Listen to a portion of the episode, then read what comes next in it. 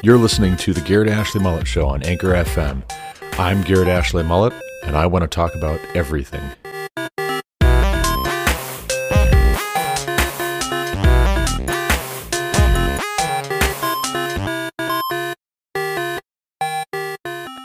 Welcome back to the Garrett Ashley Mullet Show. This is, of course, Garrett Ashley Mullet coming to you from Greeley, Colorado for episode 506, 506 episodes. Your treat. Today is Saturday, November 26th, 2022. And in this episode, we're going to pick back up where we left off in the last episode, talking about the David French and Indian War. My term, not his. Uh, but first, you know, a delightful thing, a delightful thing. Uh, not David French, and uh, not the throwing in the towel on marriage, uh, which his recent pieces represent uh, for establishment big Eva conservative Christian uh, types in America. But actually, going back to this topic of Last of the Mohicans, uh, which is a, a great, great film. Also a Thanksgiving movie, if you didn't know. I didn't know, but I agree now. I didn't know this. Fun fact my friend, my neighbor, two houses down, JP Chavez, uh, he and his wife Monica, when they got married, they actually played Promontory from Last of the Mohicans, the soundtrack for Last of the Mohicans. They actually played Promontory, I think he said, when they were done with the exchanging of the vows and they were exiting the sanctuary, which is super cool. He's never seen Last of the Mohicans. So if you see JP Chavez, encourage him, as I am encouraging him, to watch that movie. It's a great, great movie. But uh, still, nevertheless, one of the best parts of the movie is that song, Promontory. It's really fantastic music and uh, gets my gets my heart pumping every time I hear it. I've got it on my iPhone soundtrack uh, playlists, what have you. I've been listening to it for years. It's one of those soundtracks that I just love listening to when I'm out and about driving in the Rockies for work, especially. But in any event, we're not talking anymore about Last of the Mohicans in this episode. I promise we are going to talk more about not just David French, uh, but also the debate among conservative Christians here in the US at this moment, at this time in our history, about religious liberty and about Christian nationalism and about how Christians should engage in politics. That's been my bread and butter to discuss these things, to think about these things, to debate these things, ponder these things for seven plus years at this point. Actually, ever since Obergefell versus Hodges, uh, at least in a public way even before that, more privately, just among friends and families. And anyone foolish enough to uh, try and start something on social media or on forums where I was frequenting back in the day. But going back to Carl Trueman's David French and the Future of Orthodox Protestantism, uh, an article he published yesterday at First Things, he says at one point, and I, I think this is great, it's a great observation. Whether conservative Christians ever owned America, there's no question they thought they did. Right? We we thought we did own America, and then especially with Obergefell, but even before that, Roe v. Wade and Supreme Court rulings on prayer in schools.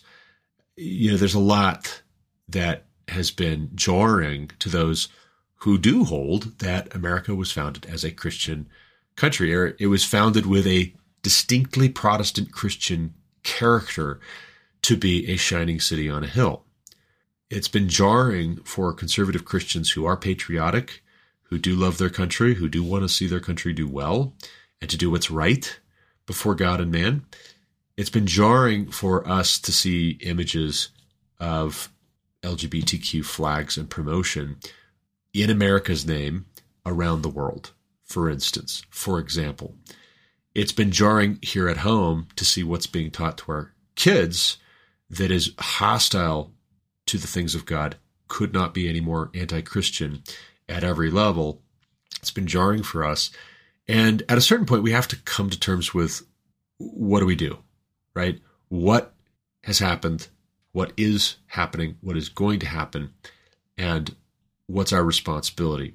And so that's really the topic of this episode. And I've got a few links that uh, I, I, you know listened through, took notes as I was listening through yesterday. I don't know if we've got the time for me to get through every last little bullet point, but we're going to try. By golly, we are going to try. You know, before we get into it, though, I, I want to just say there are times where I wish that I was one of the cool kids, like David French. David French is a cool kid he's an establishment type. He's well connected. He's got an amazing career, and uh, the liberty that he has, I think he assumes all American conservative Christians also have. And yet, by the nature of the career that he's had, by the nature of the business that he's in as a political commentator, as an establishment type with the connections that he has, he is not vulnerable in the same way that you or I are. He, he just isn't. You know, in reading through his piece, which I did this morning, uh, at the dispatch, he says that he was so worried that there wasn't going to be sufficient protection for religious liberty after Obergefell. And his worries have turned out to be unfounded. So now he's changed his mind, right? He's changed his mind about uh, the law with regards to marriage, and and he's supporting the so-called Respect for Marriage Act, the Senate's version of it. He wrote two Fridays ago, so a week ago from yesterday, at the Atlantic that he thinks this is good actually. This is this is good.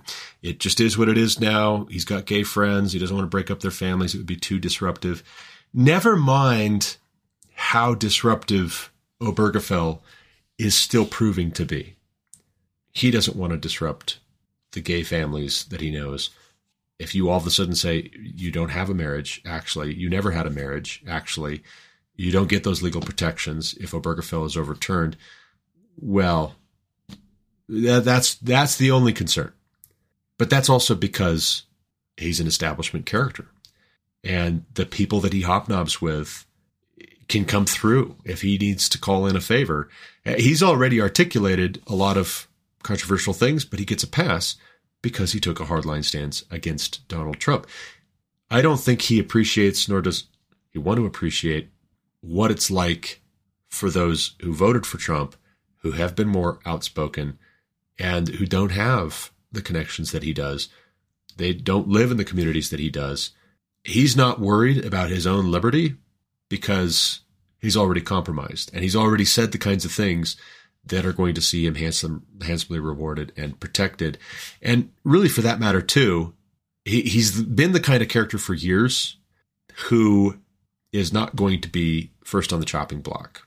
And yet, what's curious is he in in his argument for the so-called Respect for Marriage Act, he's presenting an or what, where there would be a threat, there would be a danger. If we don't do this, well then then maybe we will suffer consequences and we won't have our religious liberty or our right to free speech protected. Well, yeah, but it's already gone. If that's your attitude, it's already gone. And you already surrendered yours a long time ago if you're saying it's such a fickle thing that unless we give, if unless we codify, unless we solidify, double down on a Obergefell, write it into the federal code, uh, you're not going to have religious liberty. You're not going to have uh, the right to free speech being protected uh, under the law. Uh, that's that's a very very concerning concession, and also it, it's entirely prudential. And I'm not seeing a lot of principle here except, and this does come up again, uh, as you'll see and you'll hear uh, when we talk about these other links, it does come up again and again in the debate about religious liberty more broadly that on the one hand, you have the principle of what are we permitted as Christians to advocate for, argue for, legislate, require, uh, enforce, potentially through governmental means, through the civil government. What are we in principle allowed to? And then on the other hand, what is prudent for us to require or to legislate or to enforce? Those are two separate questions. But I don't hear David French making any kind of a principled argument, except insofar as he sees prudence as the principle. And I would argue in the opposite direction, along with several others who are featured in uh, the links that JP Chavez sent me over the past few days. I would argue in the opposite direction that it's very prudent to be principled. And not that the highest principle is to be prudent, but that it is very prudent to be principled. Nothing could be more prudent, in fact, because there's a blessing that comes with it. There, if we are doing these things or not doing these things uh, just based on what affects our bottom line or what might prove to affect our bottom line, uh, then we might as well be a Benedict Arnold. If the English are paying better, uh, hand over the fort, give the intel, you know, uh, tell them the troop positions of your colonial armies so that they can mop them up and let's get this thing over with so we can have the, the war behind us and move on to a, a, a resumption of peace. You know, I note in the first of the links that I surveyed and watched and listened to yesterday while I was remote programming from home, the threat of Christian nationalism with Mark David Hall. Mark Tooley has him invited to speak, and it's featured at Juicy Ecumenism, which is the blog that Mark Tooley runs for his foundation, the Institute on Religion and Democracy. There were Christian symbols at the Capitol on January 6th. And that's being leveraged by the left, by the committed secularists, by the mainstream media. That's being leveraged to support a narrative about so called Christian nationalism. There were Christian symbols at the Capitol being held up by protesters for the so called Stop the Steal rally. January 6th, 2020. What's not mentioned, curiously, is that there were already Christian symbols in the capital, and there have been for hundreds of years, and there have been at state capitals across the country for hundreds of years because the founders of this country were Christians. And they had to rely on their Christian faith and the Christian worldview and Christian morality and Christian ethics and Christian conceptions of true and false, right and wrong, fair and unfair, just and unjust to form our government, to form the United States of America. But as Mark David Hall points out, Christian nationalism, as defined by the critics, is a tool to shame Christians into trying to influence politics and the public debate in the US no more. It's manipulative. And it works on people just like David French, unfortunately. Now, Mark David Hall, for his part, he doesn't like the term Christian nationalism. He doesn't want to be identified as a Christian nationalist. He says, you know, look at all the ugly, awful things uh, which are said of Christian nationalists. They're racist, sexist, homophobic, misogynistic, xenophobic. They're all these ugly, awful, horrible things. Well, I'm not those things. I'm I'm I'm a Christian, and I'm not any of those things. I don't want to be called those things. But he points out, rightly so, no one, no one was calling themselves a Christian nationalist prior to the relatively recent push to stigmatize conservative Christians who are politically active in the United States of America with this term. Now, since that's started happening, as he points out, you've got characters like Doug Wilson and Stephen Wolfe who are embracing the term. I also am inclined to, I think an argument could be made for embracing the term. The term Christian itself was originally a pejorative. It meant little Christ. It was said mockingly of followers of the way, disciples of Jesus, followers of King Jesus, whatever you want to say uh, you know, is the best way to describe us. Christian is not found in our New Testament. It's a term that was come up with to mock those who believe in Jesus, those who are in Christ, and live like it.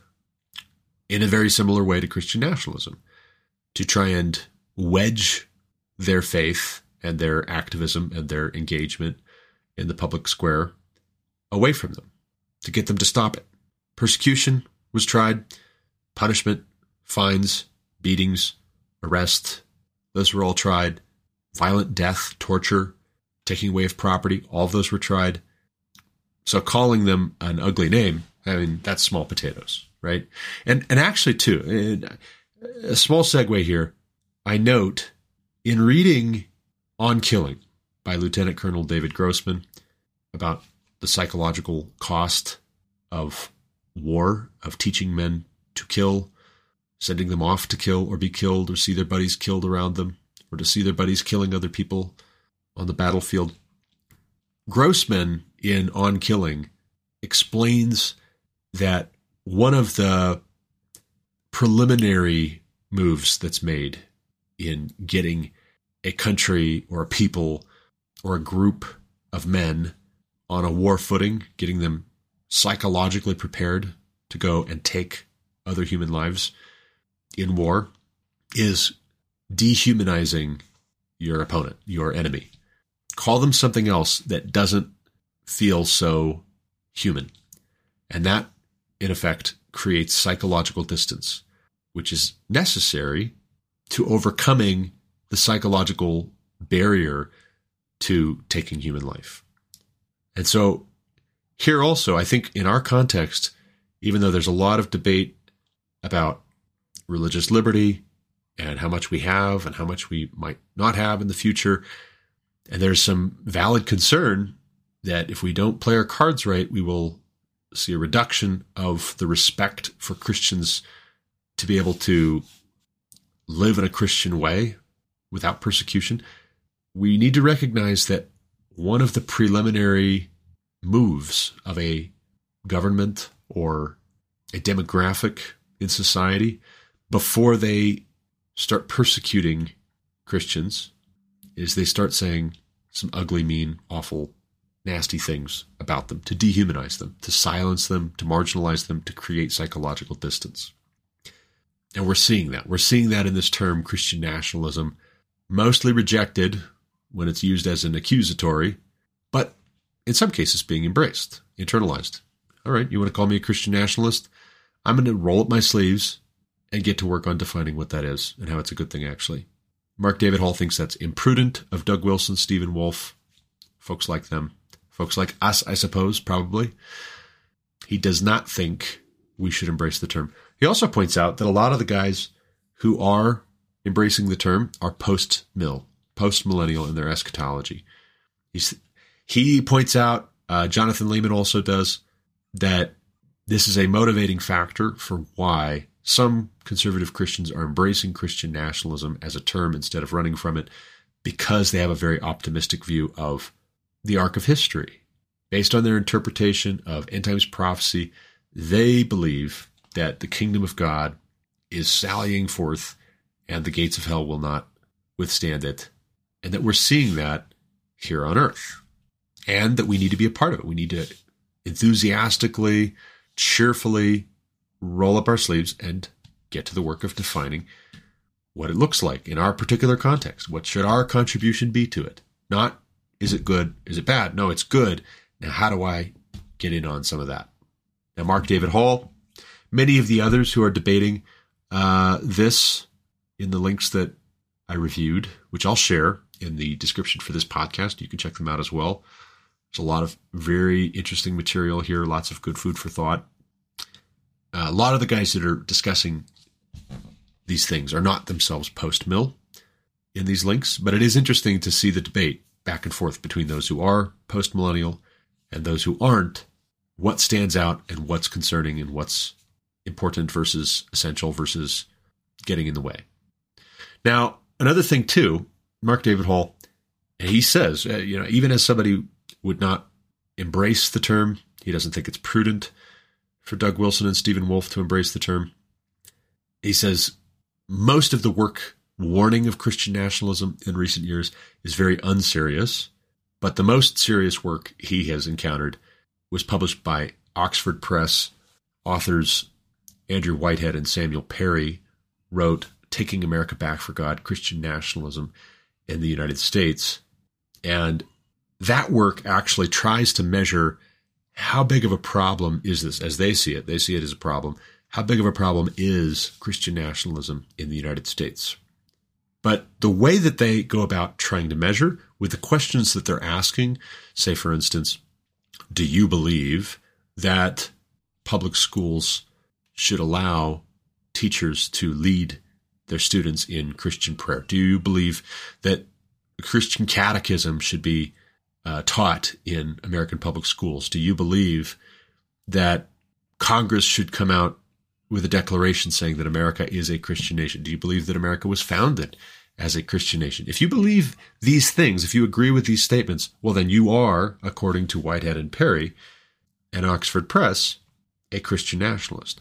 Now, interestingly, and I love that Mark David Hall points this out, over 60% of African Americans could be defined as Christian nationalists according to this metric by Whitehead and Perry's own rubric. But it's only a problem. It's only a problem to the mainstream media and to the left when it's white Americans. Very curious.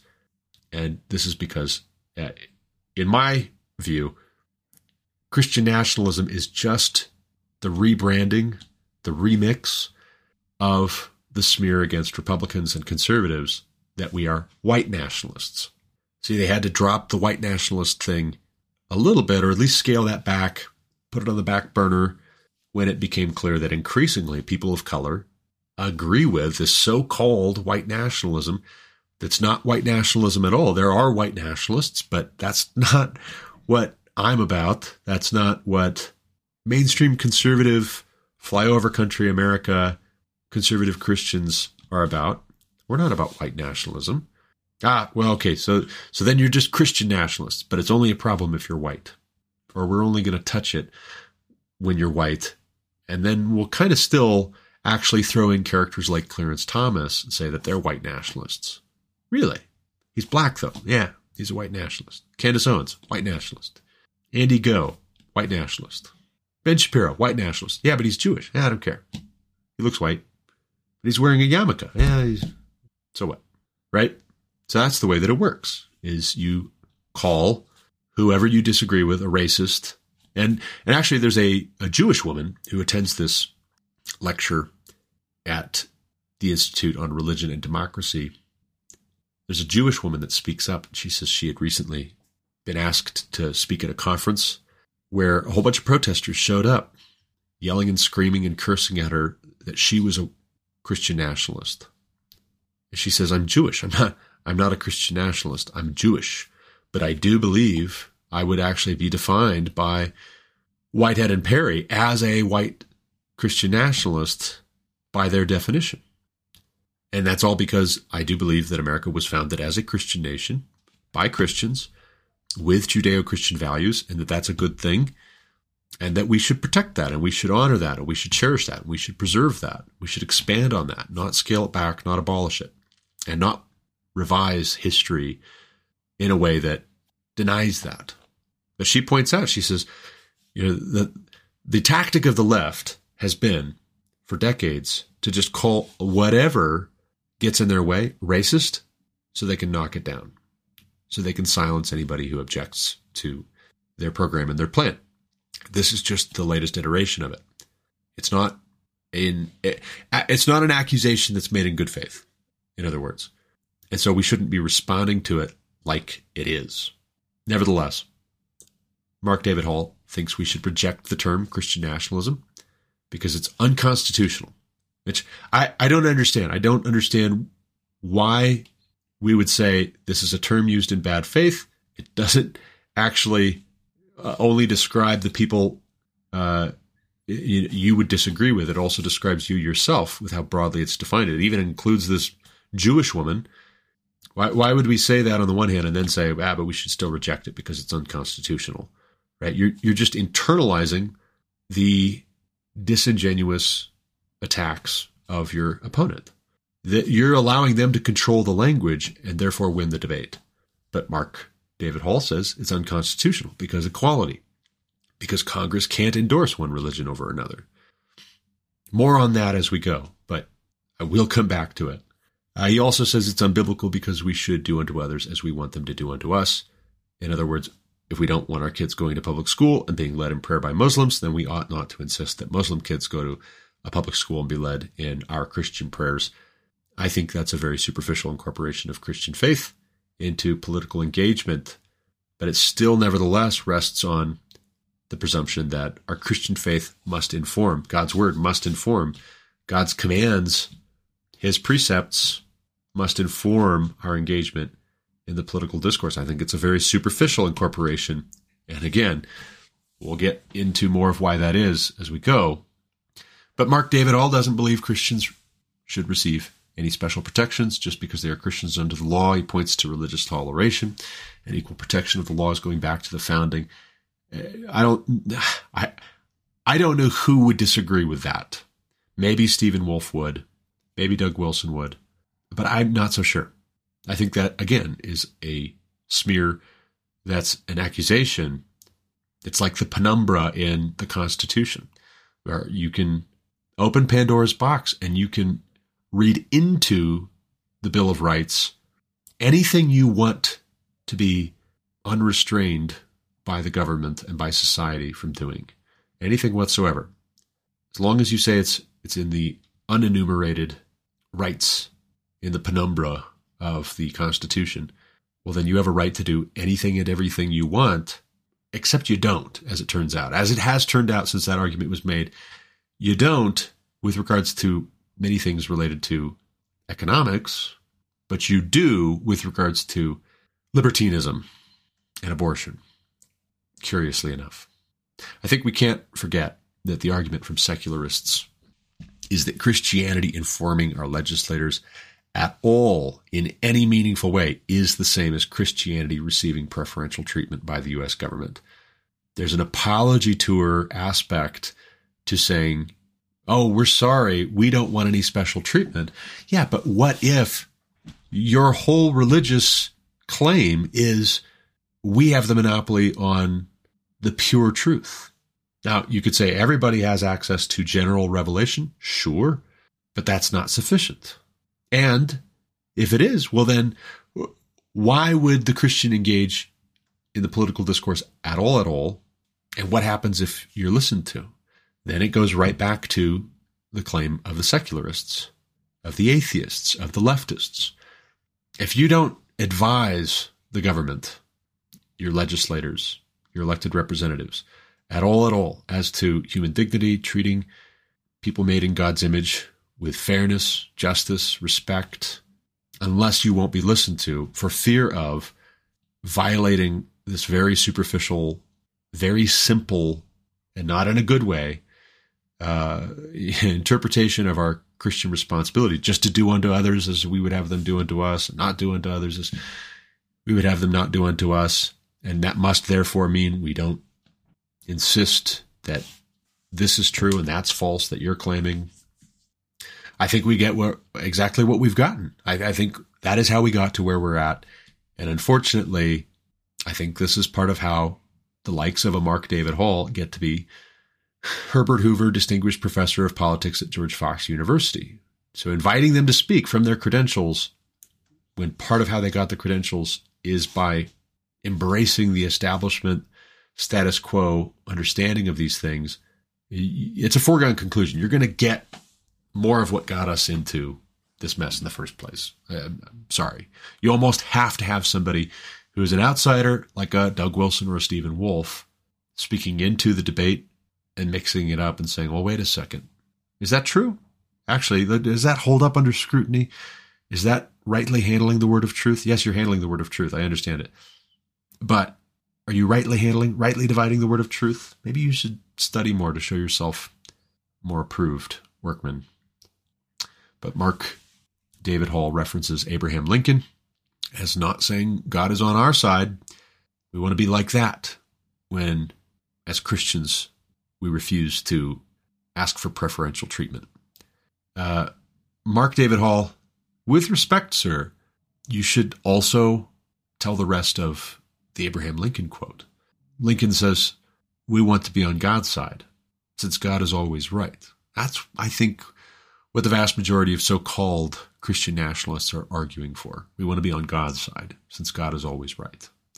And not, and not to say, I want to be on God's side, but even though God is always right, I'll compromise with you so you like me, so I can stay gainfully employed, so I can have peace, right?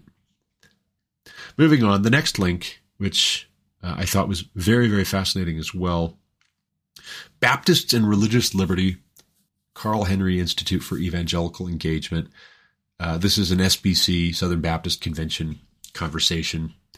Matt Emerson, Corey Higdon, Jonathan Leeman, Joe Rigney, Andrew Walker, these five academics sat down and discussed this question of how do Baptists in particular and let's let's take a step back from all Protestants for a second. How do Baptists specifically, historically, view this question of religious liberty? That David French is very, very concerned about, and that's why he wants to support the Respect for Marriage Act. Please, please, please, just you know, leave us our religious liberty. You can do whatever you want with marriage. Just leave us our religious liberty. Matt Emerson, for his part, points out Baptists have been persecuted in centuries past for being nonconformists, and they have long advocated for religious liberty accordingly. Baptists also have long had a rich tradition of political engagement as an outworking of Christian faith and practice not something that is at odds with our Christianity for us to be politically active and engaged, even though we are advocates for religious liberty. He points out this is probably the biggest difference between Baptists and Anabaptists. Anabaptists were, you know, like Mennonites, opposed to Christians serving in law enforcement, the military, or government generally because Christ's kingdom is not of this world, lest his children would fight. So Okay, Baptists remember being persecuted for being nonconformists. They want religious liberty. That's part of why they're engaged politically is to get that religious liberty so that they can worship God according to the to, according to the dictates of their conscience. They come to the United States of America. They set up shop. They heavily influence uh, the formation of this country, along with Presbyterians, along with Puritans. That's a large part of how America gets the distinctly Protestant character that it does. Corey Higdon is the next to speak. He talks about Williams, Roger Williams, and his having been 1603 to 1683, an English born American Puritan minister, theologian, author, very critical of the Quakers because the Quakers were insisting on such a radically extreme definition of religious liberty that, as Williams pointed out, to carry it that far and to tolerate that would take us all into barbarism. So, Corey Higdon points out in the history of comments by Roger Williams that we have a tradition in this country of early on some concerns being raised about, let's say, for instance, Quakers holding that you cannot take a vow no oaths. You can't swear an oath of office, so therefore you can't run for political office. You can't be in government. You can't serve in the military because you can't take an oath to serve, to obey, to lay your life down for your country. You can't take an oath, well, then you can't testify in a trial. At a certain point, we say, all right, you have some religious liberty, but there are limits religious liberty can't become an excuse, men were pointing out in Roger Williams's day. It can't become an excuse for lawlessness, where you have no responsibility whatsoever to respect authority. There have to be limits. Jonathan Leeman is the next up. After Corey Higdon has warned about colonizing the past or being captivated by presentism, here comes Jonathan Leeman, and I think he brings some of that presentism to his attitude, like French does. There's a seeming inability to think about how it has not always been just like it is right at this moment? And is that okay? That it was different and other prior to this? Also, do we recognize that it's all it's going to change again. It's going to change just like it changed from the way that it was to the way that it is now. It's going to change again from the way that it is now to the way that it's going to be in the future. And we have a responsibility for part of how that looks, what form that takes, based on our choices, based on what we're arguing, based on what we say is true and good right now. But Jonathan Leeman, he points out in centuries past, like the late 18th when the Constitution of the United States of America was drafted, debated, ultimately adopted. Debates about religious liberty primarily centered on differences about the sacraments. And that's a very important observation. I have some differences with Jonathan Leeman. I, I found in uh, this video and then also the one where he's debating with Bradford Littlejohn. I find I have more agreement, more of an appreciation for Jonathan Leeman than I did just from reading his Nine Marks piece. But it is important to note that the establishment clause in the Constitution about Congress not making any laws concerning the establishment or prohibition thereof of a church, there should be a separation of church and state.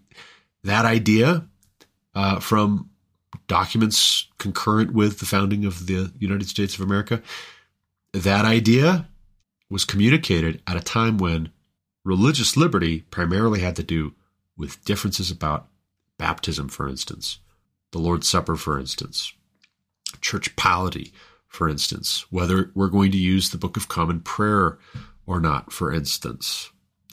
And yet, in our day, in our neo pagan moment, religious liberty is a lot more difficult to define because how do we define what religion is when so many people are irreligious? So, one opportunity we have is to take the functionalist approach. That might be the most appropriate given our circumstances.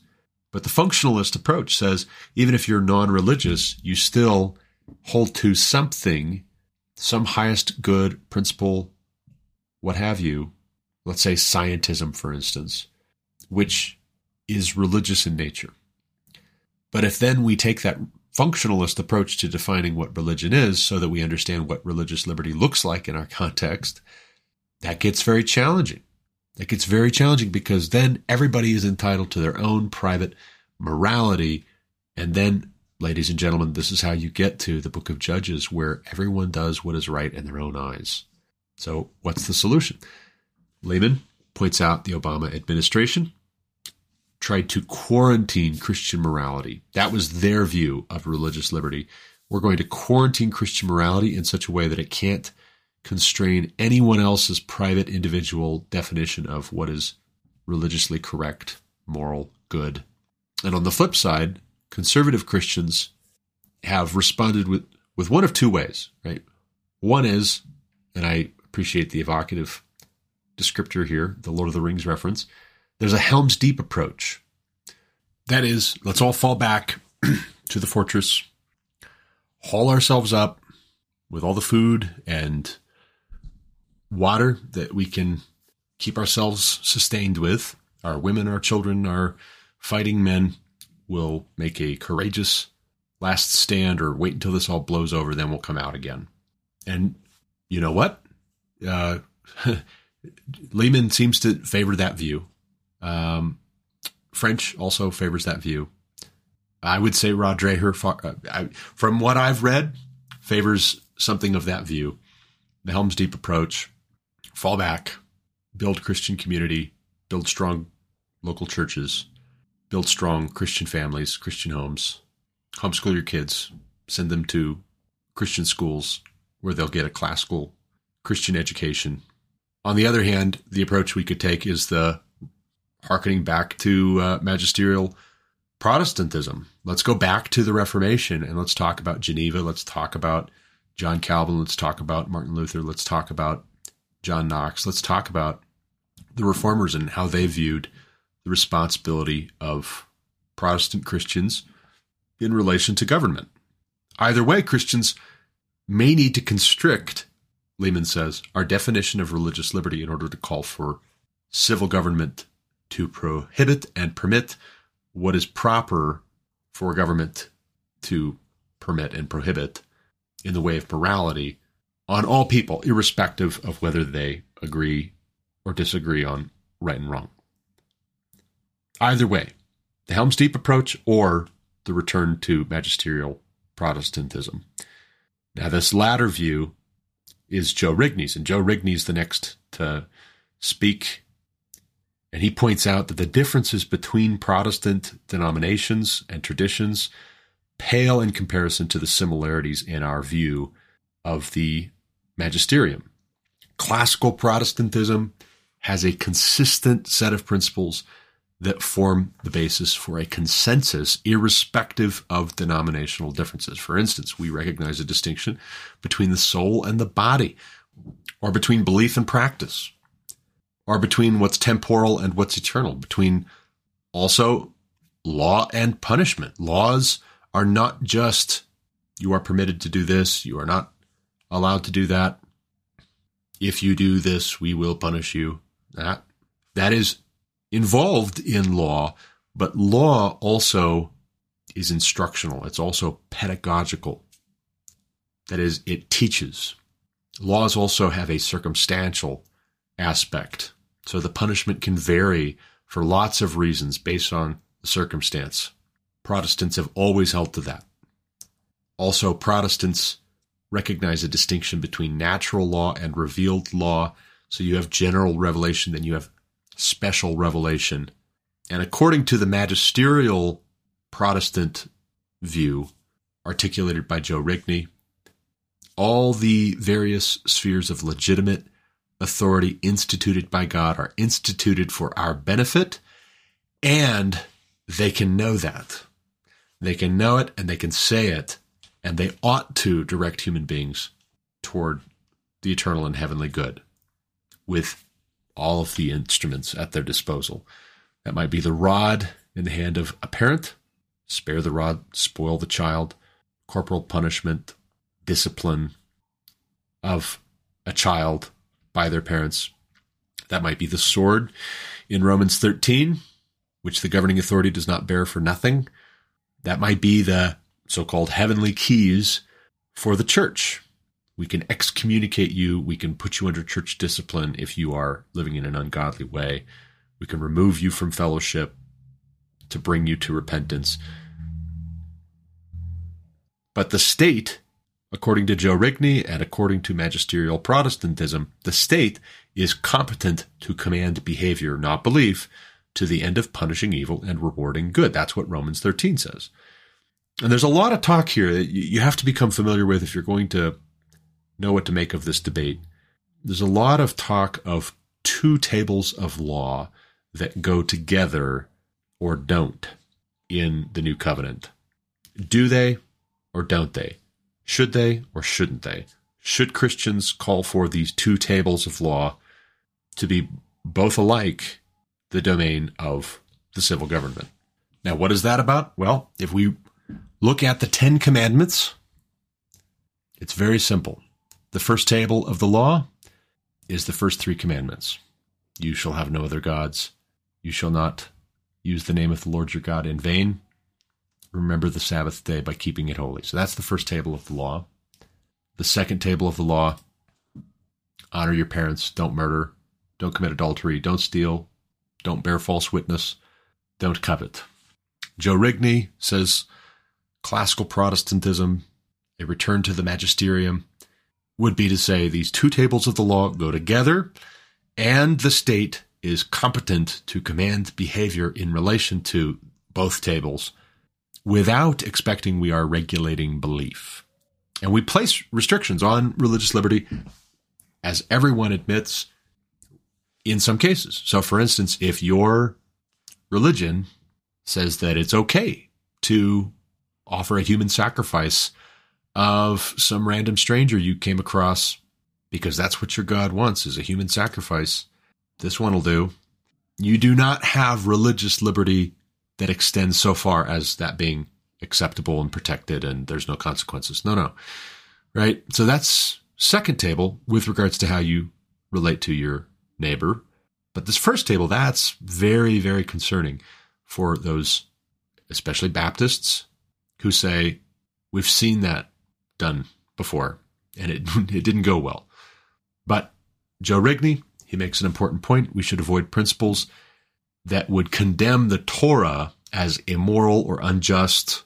We should also avoid principles and a political philosophy that would condemn every governmental system as unjust, wicked, tyrannical, totalitarian, repressive, unfair prior to the 1970s. We're already seeing and experiencing the alternative when our view of religious liberty is overly broad. We get de facto atheism, de facto godlessness. And so Joe Rigney has a simple call to action. He says, let's be Protestants, which is, which is great. I mean, that elicits a, a small chuckle and a wry grin from anybody who's not sure what else to make of what he's saying. Hey, I'm just saying, let's be Protestants. This is Protestantism 101, guys. Andrew Walker, he also speaks, he talks about civil religion. And he's got a definition for civil religion. You might also think cultural Christianity. But he says civil religion is the cultural utility and accommodation of religious doctrine, symbols, and life to the end of legitimizing and solidifying the identity and cohesion of a social and political community. What does that actually mean? It's very simple. This is our religion. This is what we as a community believe about God and about ourselves. This is our religion. This is part of how we know who we are as a people. This is part of what makes us a people is that this is our religion. We worship God corporately together we serve God. We relate to one another. We carry out our relationships before God consciously, openly, deliberately. He points out most Baptists have had a very negative view of civil religion, an only negative view that it's a bad thing. But we need to pull back from that and have a positive view of civil religion as well, because civil religion, it just is. It it is, it's inescapable. We're going to have some kind or another of civil religion. So we want a good one, right? Now, what are some reasons Baptists might be opposed to civil religion? For one, cultures don't get saved, individuals do. A culture, strictly speaking, cannot be a Christian. A Christian is a Christian. A culture is a culture. Also, we don't want to minimize the importance of the church just because you have a so called Christian culture. Also, too, as he points out, particularly in the Bible Belt down south, calling people to faith in Christ who are just sure they're already Christians is very difficult. They think they're Christians because they live in a Christian culture. Ah, but you're not a Christian. Ah, but I am. But you're not, though. That's a very challenging conversation to have. If you know that they're not actually Christians, but they think they are. Also, we don't want to affirm as Christian existing power structures that are corrupt or evil just because they exist in a so called Christianized culture. That also happened in the South, at least according to him. We have that on display in Jim Crow laws, anti miscegenation laws, slavery. But there are reasons why we need to think more deeply more meaningfully about civil religion, or Baptists should, but I think if Baptists should, then we all should. For one, it can leaven society to understanding Christian morality. It can set the table for us calling people to Christ. Also, too, there is a salt and light effect that even non Christians enjoy when a culture has more Christians and more Christianity influencing it. That culture is more inclined towards forgiveness, grace, mercy, patience, kindness as a result. And that is good for everyone. Also, too, he points this out, and I, I lead with this in my book on homeschooling. Nature abhors a vacuum. Horror vacui. What do we expect to fill the vacuum as Christianity recedes? We don't have to wonder. We're seeing secular progressivism. We're seeing radical leftism the vacuum pulls hostile, pagan, neo pagan, anti Christian ideas and conceptions of justice and what is right and what is fair in. Neutrality just can't be sustained. It can't. It never has been. It never will be. But Christianity, it communicates cultural norms, which, whether you're a Christian or you're not a Christian, you have to appreciate, you have to recognize. I love that Andrew Walker brings up Douglas Murray. I'll never forget listening to a back and forth debate between Jordan Peterson and Sam Harris, moderated by Douglas Murray in Dublin from several years ago. And this is one of the things that Douglas Murray brings up as not just an atheist, but also as a homosexual openly. He brings up that the dreams we dream in the West are still Christian dreams. He's quoting someone else, I don't remember who. But the dreams we dream are still Christian dreams in the West. And we see how it's going for Europe. What's filling the vacuum in Europe as Christian civilization recedes and is replaced with secularism, actually, we're getting radical leftism that wants to self terminate. And we're also seeing Muslims brought in from the Middle East who are willing to have children, who are willing to work and build their own insular communities that are very hostile to Western civilization, very resistant, also very hostile, very resentful. He quotes Os Guinness Celebrate the naked public square all you want, but when the reality of winter sets in, you start looking for clothes. In other words, I would say, there's no atheist in a foxhole. It's one thing in theory to say it's going to be so much better when Christianity is no longer cultural and only the real true Christians remain. I love this turn of phrase too from Andrew Walker. He says, We need this pedagogical intermediary between hyper individualism and totalitarianism. And the founding fathers understood that. They knew that, they recognized it, they were very conscious and intentional in their incorporation of Christian language and presumptions and conceptions in our founding documents and in their way of organizing the government into three branches, dividing the powers, having checks and balances. The founders understood that religion was critical, essential to virtue and morality, which are in turn essential. This is again something Os Guinness articulates essential to liberty. You cannot sustain liberty without virtue and morality and belief in God. So then Walker proposes we stop posturing as though we're just sure driving Christianity to the margins of society is going to purify Christianity. It might not, actually. It might not. And what if it doesn't? There's a quote from Tertullian, which I've heard many times. I've never heard it questioned. The blood of the martyrs is the seed of the church. Andrew Walker points out that's not canonical. We should not take that as a promise. There might be some truth to it, but that doesn't mean that it's infallible, and it doesn't mean we should pray for and hope for our Christian brothers and sisters in this country to be violently martyred. We should welcome that. We should invite that in. I'll never forget several years ago, I was having a debate with my cousin Marilee, her and her husband Max, working with Cru, which formerly was Campus Crusade for Christ, but then they rebranded because crusades are triggering.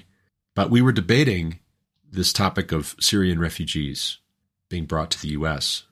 And she says, well, yeah, but even if it brings persecution, which is what I was saying, it's going to lead to increased persecution of Christians here in the U.S. Muslims typically are not very tolerant of Christian evangelism, Christian life, especially as they become the majority. There's a tension there that we're going to see more and more of. She says, "Oh yeah, but you know, it would be good for Christianity to be persecuted here in the U.S." And I just think to myself, and I, I've thought it ever since. You don't know what you're praying for. You don't know what you're asking for. You don't know what you're saying. We can't stand up under persecution right now, even when it's in its mildest form. What makes you think when it's violent, we're going to do better. And the presumption is clearly that's going to clear out all the hypocrites. Has God promised that this is going to be a good thing, that this is actually a happy thing we should look forward to and contribute to actively? Also, to Andrew Walker points out that in criticizing civil religion here in the United States, we are criticizing the efforts of Christians who preceded us and also our cultural inheritance. And that doesn't get enough play. That, that is not picked up on often enough. It isn't to say all the Christians who went before us were perfect and everything they said and did was quite right. obviously, if we can push back on Tertullian's quote there, we can also question whether some of the reformers, some of magisterial Protestantism was quite correct. Absolutely. But there's too much of what was warned about by Corey Higdon colonizing the past. We see it everywhere. We see it inside the church, just like we see it outside the church. It's being brought into the church from outside the church. It's not towards the end of repentance, it's deconstructionism, which is actually just destruction. Also, too, an important note civil religion is an effect of missional efforts, not the cause of them. And I'm I'm not sure that I know whether that's true always. I think it can be both and. I think primarily it's an effect.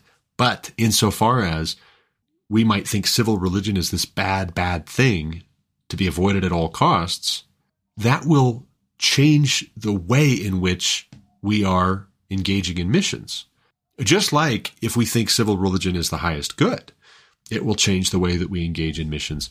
If we think civil religion is to be avoided at all costs as an absolute corruption of Christian faith, that there's no community aspect or that we wouldn't want national repentance, national revival, because that would only be hypocrisy. It's going to change the way in which we make disciples, have fellowship, teach, handle the word of truth. And I don't think for the better. I think actually much for the worse. But moving on. Lastly, but not least, religious liberty and the common good, a debate hosted by Colorado Christian University and the Davenant Institute. The Davenant Institute, founded by Bradford Littlejohn, I'm not terribly familiar with. I at least know Colorado Christian University is here in Colorado. Uh, this one, Bradford Littlejohn on the one hand, Jonathan Leeman again on the other. Bradford Littlejohn loves kittens, but there's something amiss in a culture where people call their cats their children or their dogs, as the case may be. I just found out recently that my brother in law and his girlfriend are pregnant. It's, it's, a girl. And part of their announcement is a picture of her dogs saying that they're getting ready to be uh, big sisters. I'm sorry, with respect, our dogs and our cats are not our children. It's a common sentiment, it's a common attitude but it's a mistake. We can say, we enjoy kittens. They're very adorable. They're very cute. We love puppies. They're oh so cuddly. But if somebody gets up and they say, hey, wait a second, you know, our ancestors have not always been so unrestrained in their affection for embracing of, pampering of dogs and cats. And maybe they were right in some of their framing of how we should relate to uh, keeping animals. In our day, just like with religious liberty, and this is Bradford Littlejohn's point, you will provoke a very sharp, strongly worded, emotional reaction. How dare you? What's your problem with kittens? Why do you hate kittens? Why do you hate puppies? You're a monster. How can you be so unkind? Well, hold on a second. It's like that with religious liberty. It's like that with kittens. We put limitations if we want to have a good end. So there are only so many cats that you should probably own. There are only so many dogs you should probably own within a confined space. After that point, you're risking your health and the health of everyone else in the household. Having a cat, not such a bad thing, especially if you're trying to keep the mice down. Having a dog, not a bad idea, especially if you want someone to bark when uh, a burglar's trying to break in in the middle of the night. Not such a bad idea. Having 20 dogs in the house? Well, wait a second. Okay, I think we've got a problem. Something has misfired. Littlejohn asks the question Should abortion be protected as a matter of religious liberty? To where if your religion says abortion is just fine, we can't prohibit it? No. I, he thinks not. I also say absolutely not. But an overemphasis on religious liberty leaves us blind to the religious and the moral nature of government. You cannot tell people to not do things and to do other things or to do certain things in a certain time in a certain way in a certain process or not at all unless you have some idea of what is right and wrong. Where do you get that idea of what is right and wrong? If you say there is no such thing as right and wrong, well, then you've also just invalidated the whole basis for government, unless it's going to be arbitrary. An interesting thing, and I would love to research this still further, but Littlejohn claims most U.S. states until recently had laws on the books against blasphemy. And that isn't to say that we absolutely must, necessarily should, but this is not a question of can we, have we ever, would it be fundamentally un American to do so?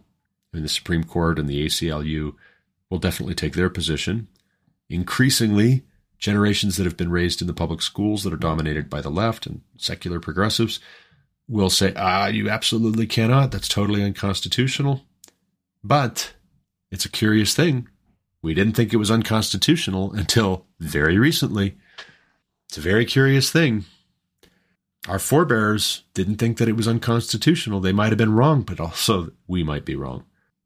He also delves into why do unto others as you would have them do unto you is an overly simplistic response here. And this goes back to the point that was being made by Mark David Hall at the Institute on Religion and Democracy.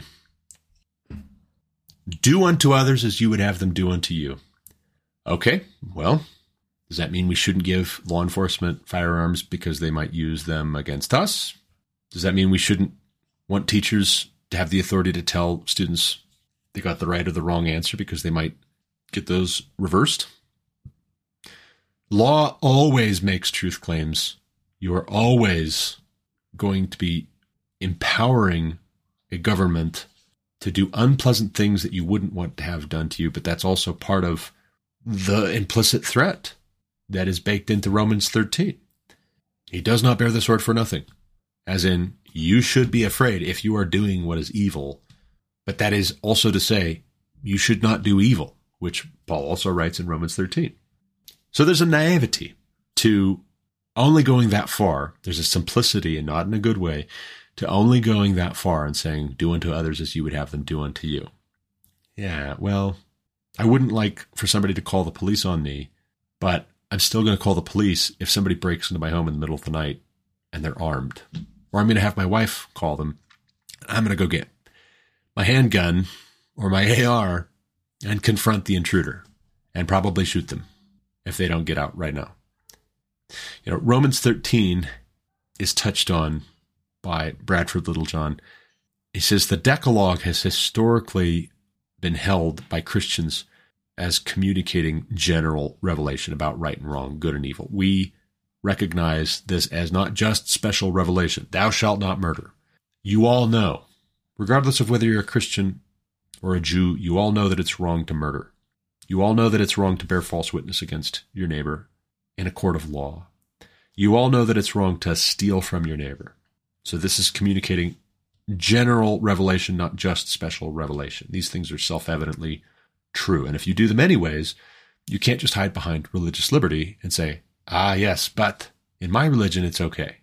Or in my religion, it's okay to steal from somebody who's of a different religion or to lie to you if it advances my religion. Also, too, government has jurisdiction over the external world of man, not the internal world of his heart and mind. But that is to say, you can't blur the distinction between the external world and the internal world to such a point that government is not allowed to stop you or tell you no. And that's exactly what the left has done in its jurisdictions in Chicago, in New York City, in Los Angeles, in San Francisco, because they don't recognize that distinction between the soul and the body. If you dress up like a woman, you are a woman. If you get a double mastectomy and take testosterone and grow an Adam's apple and your voice deepens, well, then you are a man. As long as you say you're a man, you are a man. Also, if you come into a store and you shoplift and you run off with all this stuff, well, who are the police to tell you no, you can't do that and stop you and try to stop you and then get into a, a violent tussle and possibly shoot you and you die? Who are the police to tell you no? Oh, the police, they need to justify that they have any right to stop you from breaking the law. But it's lawlessness. That's not a maximization of liberty. That is the destruction of liberty. It's the deconstruction of society, but it's the destruction of society, as my cousin Sterling was pointing out.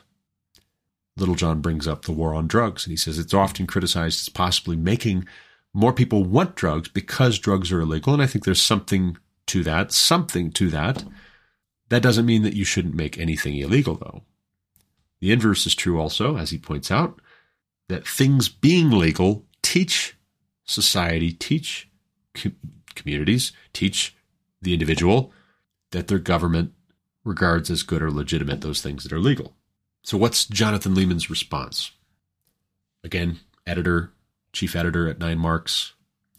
He is very self consciously a Baptist, arguing in defense of religious liberty as a Baptist. And he says his concerns are primarily pastoral. He talks a lot about his teenage children, young adult children. He says that they need Jesus, they don't need the law. That's the end of the Aristotelian question of Christian political philosophy. What's the art aiming at? Uh, Littlejohn asks that question. Leeman answers. He says they need Jesus. That's what they need. He also says they don't need to be treated as children. If they're adults, if they're adults, they need to be treated like adults, not children. So we're infantilizing them. If we're enforcing the first table of the law, we're treating everybody like children. Insofar as the second table is informed by the first, yes, the reformers were right about that, but that doesn't mean that the civil government should legislate according to the first table. That's wrong. And this again, this is right back to the prudential and principled reasons why we might engage with these things. He says it didn't work for Israel, it's not going to work for anybody else. And that we don't criminalize violations of the first or second commandment in our own homes. I would push that a little bit. Leeman's a pastor, author.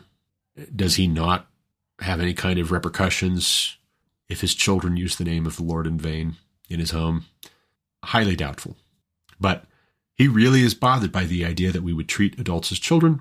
Adults aren't children, but adults are told to become like little children to inherit the kingdom of heaven. But also, treating adults like children doesn't work, but then neither does treating children like children. So I don't know. What the hell is he actually saying? It's hard to tell. He is very concerned, though, that as he references Isaac Backus, the same sword that Constantine drew against the heretics, Julian drew against true converts. And how can you be sure your vision of the Christian family, if if we draw this analogy like Littlejohn does, he says, you know, we, and not just Littlejohn, also uh, the guys that got together with a panel discussion for the Carl Henry Institute for Evangelical Engagement. We don't recognize it as a violation of our children's religious liberty if, as Christian parents, we say, You're coming to church with me, it's Sunday. So then, why would it be a violation of our liberty if the government says we're going to legislate morality according to God's word, whether you are or are not a Christian? But Jonathan Leeman, he pushes back on that.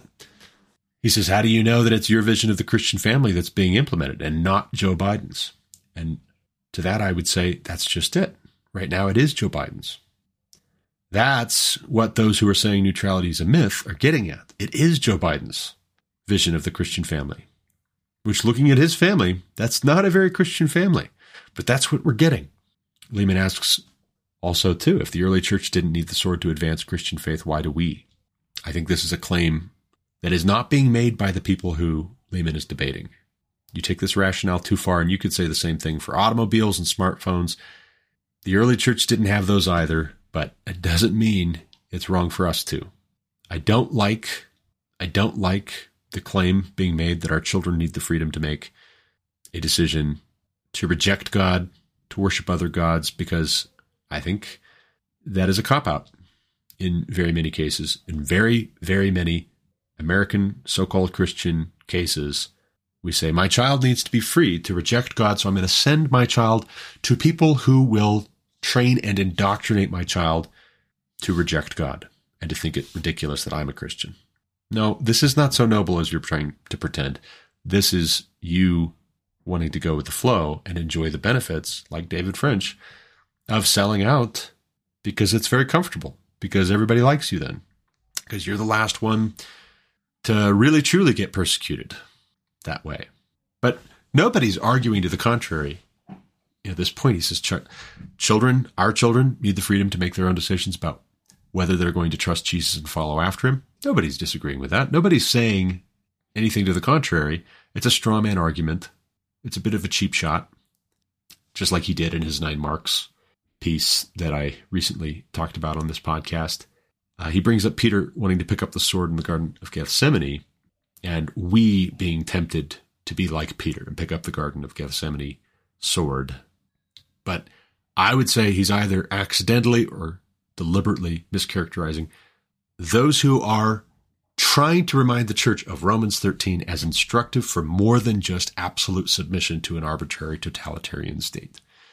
I could be wrong. I could be wrong about who it is that he's listening to and hearing that needs to be told that, but the shoe does not fit so far as I can tell. The Garden of Gethsemane is not the only place in the New Testament where swords show up. Also, Romans 13. But he says this is a question of advancing the kingdom through the logic of power or advancing it through weakness like we're called to. Uh, you know, I think we've been seeing that for 50 years, that the logic has been carried very far along the lines that Leeman is arguing already. The kingdom has been advanced through weakness, through meekness, through conciliation, through compromise. Do Christians in America, generally speaking, need to be lectured still more about being weak on purpose, trying to be weak? Is the goal to try to be weak? Or is the goal to do what's right and to say what's true, regardless how strong or weak you are or I am, because God is strong and because God is right? Does it go back to Abraham Lincoln's quote again? We need to be concerned with being on God's side because God is always right. If that is really the point, well, then what you're arguing for here is just a white flag of surrender in places that we should not be surrendering. The goal is not to try to be weak. Now, the goal might not be that we have to wait until we are so strong that we do it on our own power. But I think that's where some of these prudential sounding arguments are actually just upside down and backwards and inside out. And they're disingenuous because the prudence piece, so called, is actually where we need to be talking about advancing it despite weakness, personal weakness on our part. And Leeman doesn't pick up on that. He's a big guy. He's got big gestures and arm motions, and he's very aggressive in this debate with Littlejohn. But I think he, I think he is overcompensating to some extent in his political philosophy as he's engaging with what rather more disciplined, conscientious Christians are gleaning from historical Protestantism and the history of the church. I don't like that Leeman implies we need to learn more about who Jesus really is if we agree with his opponents. I think that's manipulative. I think that is a cheap shot. But he says Christian young people need to be respected as God imagers, or young people in general, even if they're not Christians. They need to be respected as image bearers of the Almighty. And we don't want unbelievers to see us as trying to give preferential treatment to the worship of our God yes and no. As others have said, I am for religious toleration, but you don't carry that so far that you become a Unitarian. And you don't carry that so far that you become a secular progressive. And you say, it's all the same. There can be no call for repentance. There can be no Christianity if we say Christianity is every bit as legitimate as every other religion. It's every bit as true. Every bit is, every bit is valid. We do have to give preferential prime of place to Christ or we're not Christians. Governmental authority, uh, he points out, and this is actually probably his strongest point and the most interesting one. I want to revisit this in the future, delve into it more, and think about it more. He says governmental authority is only sanctioned in Genesis to protect human life in light of the dominion mandate. So, government does not have the right to redefine marriage and the family, contrary to the dominion mandate. David French is wrong. Therefore, the job of the government is to facilitate the dominion mandate, not to fulfill it. Romans 13 doesn't mean government has a duty to reward every good and punish every evil. Now, I agree with that. He points out the passage itself speaks to what is owed being paid, and yet it's like an accordion, right? You could say we want a very, very narrow scope of good being rewarded, evil being punished, very, very narrow scope. I don't think you can argue from Romans 13 that the government has no right. No government has any right to tell people you can't blaspheme. You can't work on Sundays or Saturdays. Now, he says to something that bothers me. He says that government in the Bible is divided between that which shelters, on the one hand, the church, God's people, and that which persecutes the church. But he also says in the Q&A portion after the Old Testament Israel government and New Testament church government both alike are totalitarian. Were they though? Were they? He says, ah, it says, be perfect as I am perfect. Ah, you know, though, that's God speaking, be perfect as I am perfect. Not so fast. Not so fast. I see this might be the problem that it's all or nothing. You can't imagine any amount of adherence to godly government from the Bible without it becoming totalitarianism. That might be part of the problem here where you just you don't see religious liberty as being at all compatible with calls for a return to the Protestant magisterium. I do want to delve into Genesis 9 a bit more. I have some work to do there, but again with the Q&A, Bradford Littlejohn is asked what differentiates his position from so-called Christian nationalism, and he points out that what spooks a lot of people about Christian nationalism is this idea that God needs America. No, no. God doesn't need America. We want to avoid that. But if we have a proper view of God and a proper view of His Word, we easily will. If we acknowledge the first table of God's law, we maximize the room for religious liberty properly defined. We also will correctly understand the limitations placed on any nation, including but not limited to the United States of America. God doesn't need us. We need God. That's the big idea. That's why we want our government to know right from wrong, to know good from evil. And Jonathan Leeman, for his part, he's asked a question about blasphemy having been horizontalized, which is to say, we only regard blasphemy in terms of how we affect one another. We're not regarding blasphemy in relation to God at all. And Leeman's response to that is essentially America's done a lot better than Europe with disestablishmentarianism, and that Romans 13 wasn't written as a critique of Caesar, which, you know what? Um, that may be the case. That may be a fair point, and yet it is a critique of Caesar. Whether that's its primary purpose, the primary intention, it is. It implicitly is a criticism of every government that rewards evil and punishes good and also it's a blueprint. I mean, there's a, another question that's asked of both Littlejohn and Leeman. What do you say to Christians in Iran or China? And they're not having the same kind of a debate right now about religious liberty in their countries. They just want to be free to be Christians and worship and raise their families. That's all they want. And they are not facing the same challenges that we are here in the United States. Leeman says, I would encourage them to build strong local churches. Littlejohn says, I would encourage them to pray for their own Constantine. And that's a big statement. That's a big statement. I, I don't know that that would be my answer. It's really bold, but it does highlight, I think, and I was telling my wife this yesterday. I had to pause and go out and say, man, I think this is, I think this is actually the dividing point. What do we make of Constantine? But on the one hand, you have the view that the worst thing that ever happened to the testimony and health of the church was Constantine putting an end to the persecution of Christians and embracing the church and then officially recognizing Christianity as the religion of the Roman Empire. On the one hand, you have those who think that's the worst thing that ever happened to Christianity, from Constantine to Charlemagne to Luther and Calvin. That was just the worst. And it corrupted our Christian faith, our Christian doctrine and practice, our testimony. On the other hand, you have people who have come to terms with it, who have come to peace with it, who've read Christians like Eusebius or Augustine, and who think, you know, that was providential. That was God's grace. That was God's plan. That was good. That was a happy answer to prayer. I think much more could be said about that point in particular, several of these other things. But I just want to close out with a final thought here.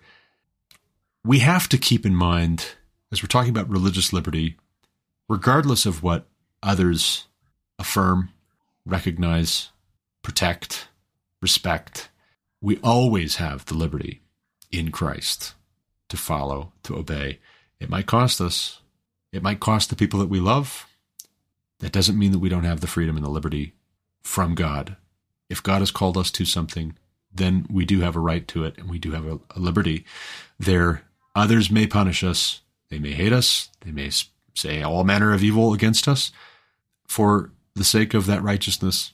In the midst of all these debates, I would just encourage you let not your heart be troubled, as though what's being debated is whether you are going to be able to be a Christian.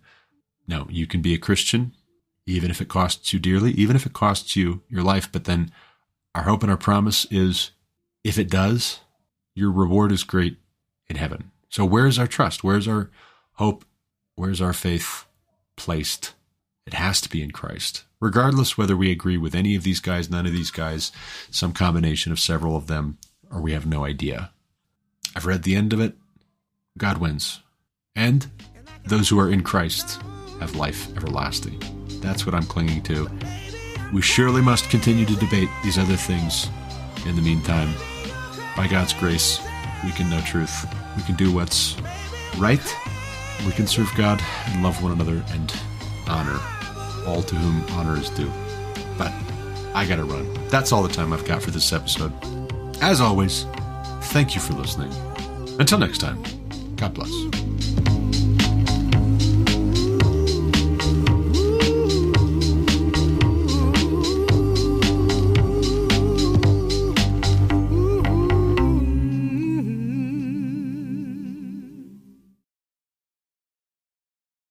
You've been listening to The Garrett Ashley Mullet Show on Anchor FM.